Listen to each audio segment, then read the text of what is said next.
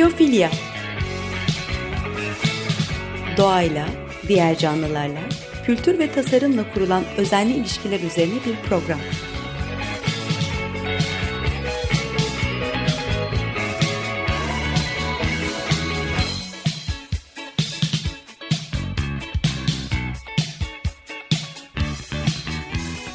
Hazırlayan ve sunan Nurhan Healer.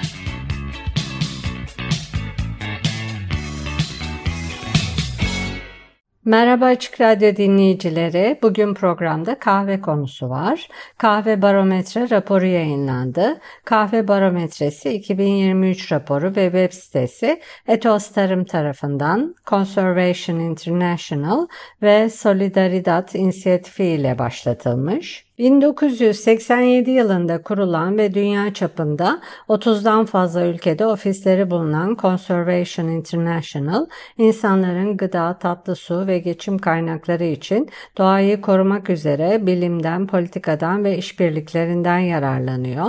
Conservational International, ormanların korunmasını ve kahve üreten alanların zengin biyolojik çeşitliliğinin korunmasına yardımcı olan sürdürülebilir uygulamaları teşvik etmek için kahve üreten topluluklar, hükümetler ve kahve şirketleriyle yakın işbirliği içinde çalışıyor.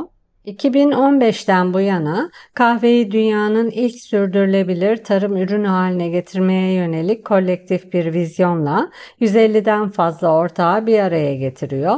Çok paydaşlı bir sürdürülebilirlik koalisyonu olan e, sürdürülebilir kahve mücadelesini yürütüyorlar. Kahve dünyada petrolün ardından en çok ithal edilen ikinci emtia.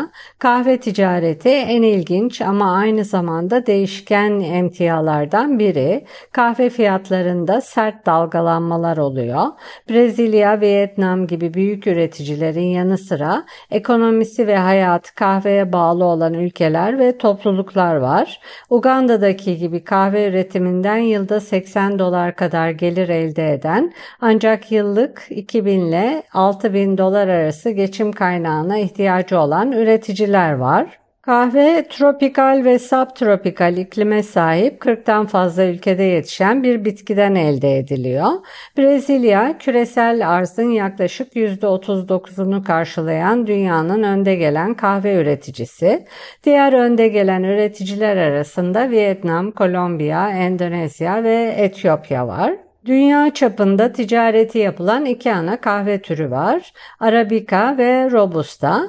Bu iki kahve türü farklı borsalarda işlem görüyor. İki büyük küresel borsa var. Arabica için New York, Robusta için ise Londra. 2021'in başlarından başlayarak 2022'nin sonlarına kadar devam eden kahve fiyatı istikrarlı bir şekilde arttı. Ee, International Coffee Organization e, Uluslararası Kahve Organizasyonu göstergesi C fiyatı yani commodity emtia fiyatı Şubat 2022'de 10 yılın en yüksek seviyesi olan e, 244 cent libresi 244 cent e, gösterdi. 1 libre 0,453 gram kadar. E, bu yükselişte Temmuz 2021'de Brezilya'daki önemli kahve yetiştirme bölgelerini etkileyen ve nakliye konteyner maliyetlerinin artmasına yol açan ani don gibi olumsuz hava koşulları ve Uluslararası Kahve Örgütü'nün küresel kahve fazlasını 2022'nin başlarında 22 yılın en düşük seviyesine indirmesi gibi etkenler var. Fiyatlar böyle yüksek kalmadı. Son aylarda kahvenin küresel piyasa fiyatı önemli bir düşüş yaşadı. Ocak 2023'te 18 ayın en düşük seviyesi olan 145 sente indi ve şu anda 180 Amerika Birleşik Devletleri senti civarında seyrediyor. Bu arada kahve üretmenin maliyeti artan işçilik maliyetleri, gübre, böcek ilacı gibi girdi fiyatlarının artması nedeniyle istikrarlı bir şekilde artıyor. Son yıllarda enflasyonist baskılar ve döviz kurlarındaki dalgalanmalar da bu yükseliş eğilimine katkıda bulunuyor tabi. Arabica kahvelerinin esas olarak New York Menkul Kıymetler Borsası'nda, Robusta kahvelerinin ise Londra Menkul Kıymetler Borsası'nda işlem gördüğünden bahsetmiştim. Bu pazarlar iki ana mekanizma aracılığıyla çalışıyor. Birincisi mevcut veya fiziksel pazarlar, İkincisi ise gelecekteki sözleşmeler yani vadeliler. Aslında çoğu piyasa faaliyeti bugün var olan kahve ticareti üzerine değil, kahve vadeli işlemler üzerine kurulu.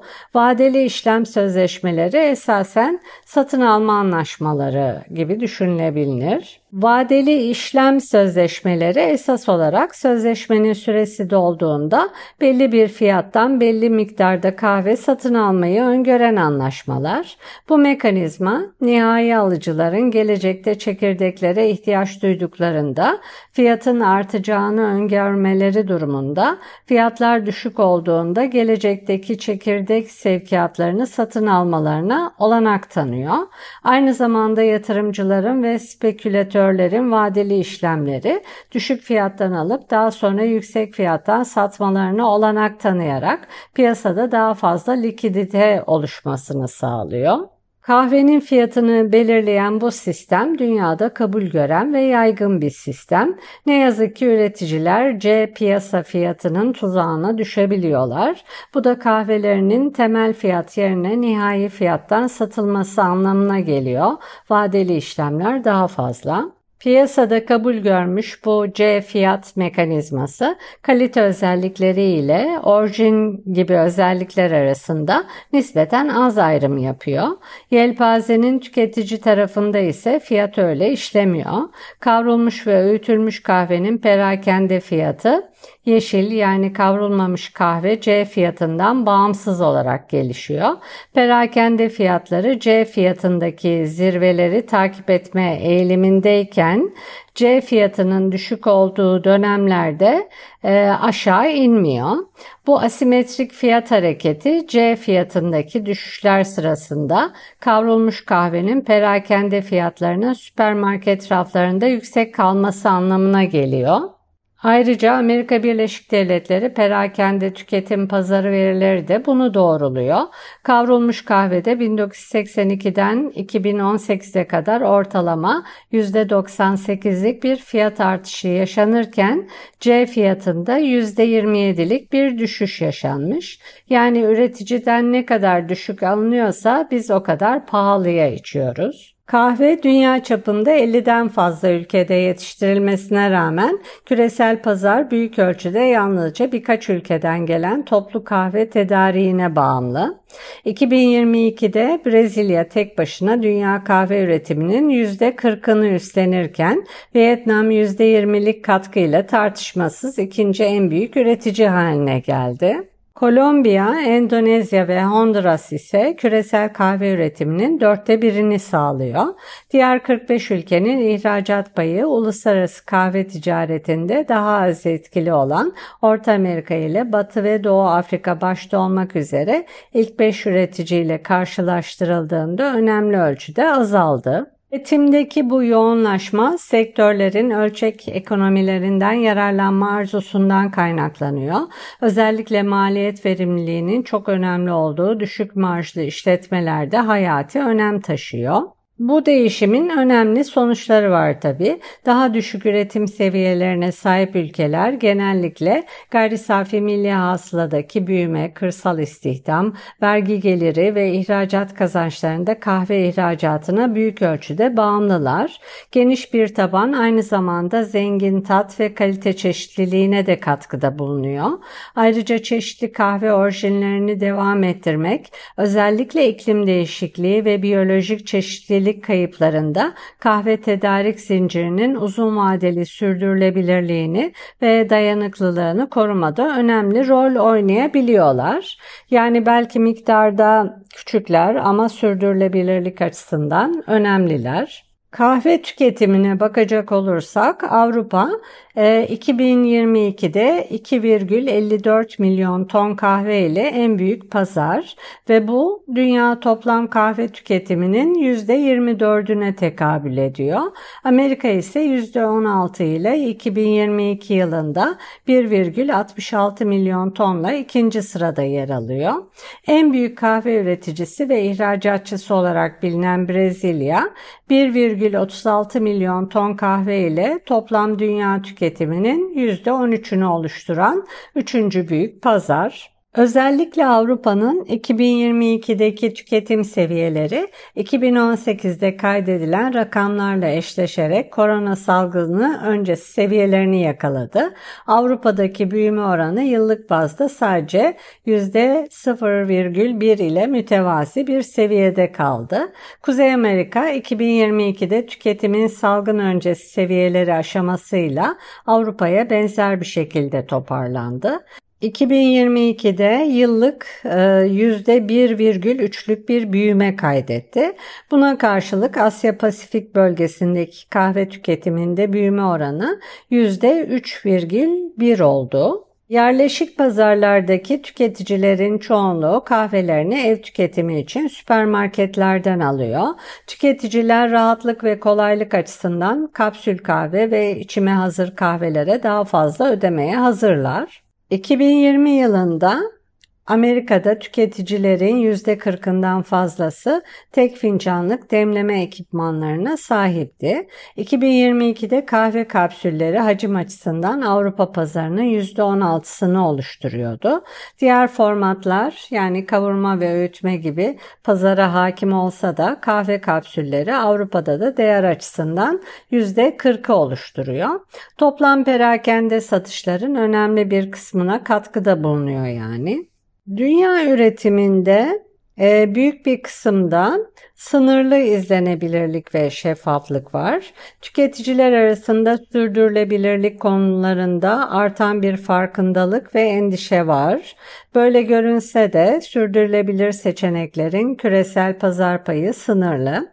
E, belirlenen engeller arasında tüketiciler ve üreticiler arasındaki bilgi asimetrisi, yüksek fiyatlar, yerleşik tüketim rutinlerinin hakimiyeti, aşırı bilgi yüklemesi, şeffaf ve güven eksikliği gibi şeyler var. Sonuç olarak tüketiciler bir ürünün veya markanın sürdürülebilirlik performansını gösteren ipuçlarını kendileri arayıp taramak zorunda kalıyorlar. Sürdürülebilir tüketimin önündeki engelleri aşmak için e, gönüllü sürdürülebilirlik standartları diye bir şey var. Gönüllü sürdürülebilirlik standartları sürdürülebilirlikle ilgili ürün niteliklerinde şeffaflığı ve güveni artırmaya ve sürdürülebilir tüketim davranışını teşvik etmeye yönelik bir araç olarak öne çıkıyor. Bu standartların iyi bilinen örnekleri arasında adil ticaret, Rainforest Alliance ve organik sertifikasyonu var. Ee, bunların tümü kahve üretim uygulamalarında daha iyi koşulları teşvik ediyorlar. Küresel kahve üretiminin sürdürülebilirlik özelliklerini koordine etme ve düzenleme işlevini ön plana çıkarıyorlar. Tedarikçi denetimi ve ormansızlaşma alanında uydu görüntüleri ve uzaktan algılama gibi teknolojilerin giderek daha fazla kullanılması e, uyumluluğun izlenmesine ve uygulanmasına katkıda bulunuyor. Konuya devam edeceğiz ama önce bir müzik arası verelim. Bob Dylan'dan One More Cup of Coffee dinleyelim. Tekrar merhaba Açık Radyo dinleyicileri. Ben Nurhan Keeler, Biyofilya programındayız. Müzik arası vermiştik ve Bob Dylan'dan One More Cup of Coffee dinledik. Kahveden bahsediyordum. Kahve petrolden sonra en çok ithal edilen ikinci emtia. İklim krizinden de hastalıklardan da krizlerden de etkileniyor.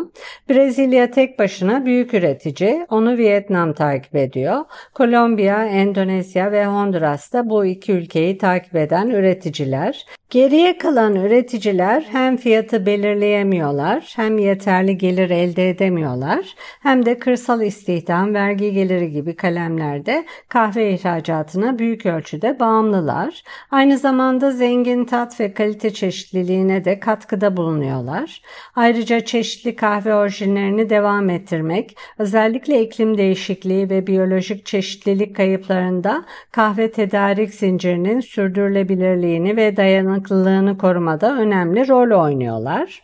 Brezilya ölçekli üretimiyle, düşük maliyetleriyle bu işten gelir elde eden yegane ülke. Dünyanın en büyük üreticisi ve 2021'de yaşanan don, e, fiyatları Brezilya'da bu ölçekte don olayının yaşandığı 90'ların ortasından bu yana görülmeyen seviyelere yükseltti. 2021'de neredeyse hiç yağmur yağmadı. Uzun süren kuraklık da yetmezmiş gibi bölgeyi 21 Temmuz'da şiddetli bir don dalgası vurdu. E, jeopolitikada arz talep ve fiyatlarda etkili. Mesela Rusya dünyanın en büyük 6. kahve tüketicisi. Ukrayna'daki savaş ve bunun sonucunda ortaya çıkan yaptırımlar kahve talebini etkiledi tabii. 2022-2023 ee, büyüme sezonunda arz fazlası yaratması bekleniyordu. Kahve üretimi dünya çapında geleneksel olarak tropik dağlık bölgelerde yaşayan milyonlarca insanın tarımsal geçim kaynağını oluşturuyor. Kahve dünya çapında yaklaşık 12,5 milyon çiftlikte yetiştiriliyor ve çoğunlukla birkaç hektarlık arazide çalışan küçük ölçekli çiftçiler tarafından yönetiliyor. Aslında kahve çiftliklerinin %95'i 5 hektardan büyük değil ve %84'ü 2 hektardan küçük. Kahve üreticilerinin çoğu zaman sınırlı ekonomik alternatifleri var ve bu da birçok ülkenin ihracatta büyük ölçüde kahveye bağımlı olmasına yol açıyor. Son 20 yılda düşük ve değişken kahve fiyatlarının çiftçi toplulukları üzerinde yıkıcı bir etkisi oldu. Bu özellikle küresel hacmin %15'ine katkıda bulunan ülkelerin üreticileri için geçerli.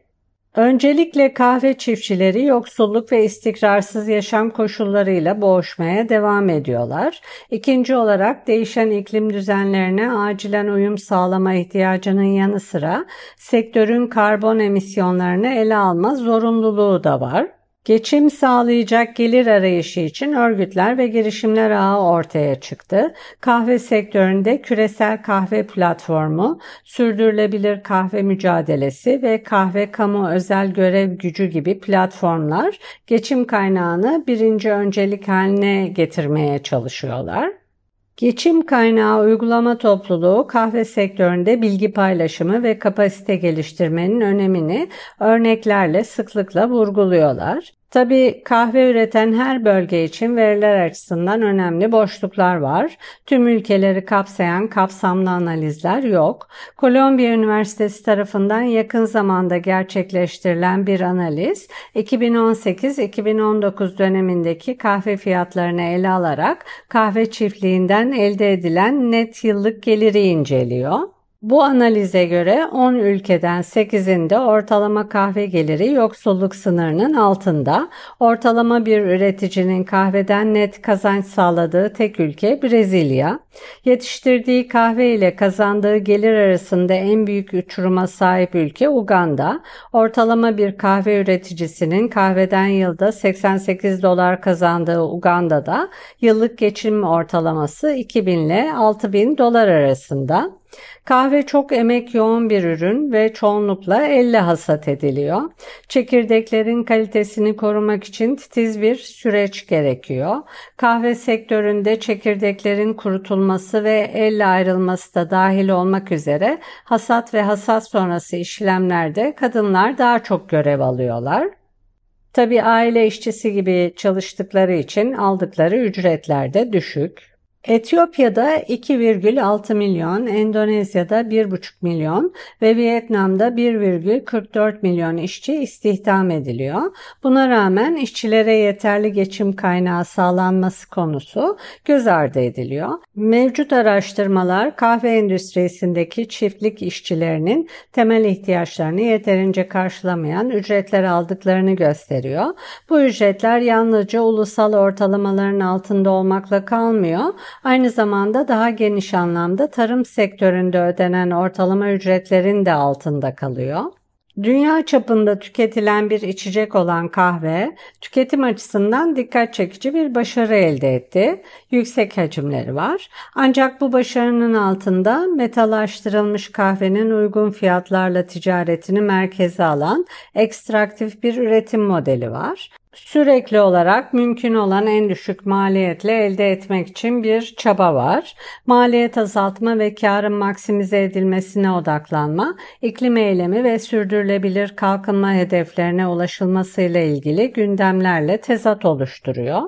Küçük ölçekli kahve üreticileri homojen bir grup olmasa da çoğu zaman kendilerini sınırlı ekonomik alternatiflerle karşı karşıya buluyorlar. Zorlu çalışma koşulları ve tükenen topraklarla karşılaşıyorlar. Bu koşullar dünya çapında kahve üretiminin geleceğine yönelik iki büyük tehdit oluşturuyor. İlk olarak üretim koşullarının daha az rekabetçi olduğu ülkelerde kahve yetiştiren ailelerin önemli bir kısmı kalıcı yoksulluk ve istikrarsız yaşam koşullarıyla boğuşuyor. İkinci olarak değişen iklim düzenlerinin ortaya çıkardığı zorlukları ele alırken aynı zamanda sektörün çevresel etkisini azaltmak için acil eyleme geçilmesi gerekiyor. Teoriye bakacak olursak kahve üretimi milyonlarca küçük ölçekli çiftçiye imrelenecek bir e, gelecek vaat ediyor. İstikrarlı bir gelir ve geçim seçenekleri sunuyor gibi görünüyor. Gerçekte ise durum çok daha karışık. Zaten Brezilya hariç net gelir elde eden üretici ülke olmamasından da durum anlaşılıyor tabii. Sektördeki ortak yaklaşım geçim kaynağını geliştirmenin bir yolu olarak hektar başına verimi artırmaya ve kahve kalitesini yükseltmeye odaklanmak yönünde. Bu daha yüksek gelirlere yol açsa da dünya çapındaki küçük ölçekli kahve çiftçileri için kalıcı bir endişe olan daha fazla emek ihtiyacını da artırıyor. Yaşanabilir bir gelir elde edilememesi durumu diğer sürdürülebilirlik hedeflerine ulaşma yönünde önemli ilerlemeler kaydetmeye ilişkin şüpheleri de arttırıyor.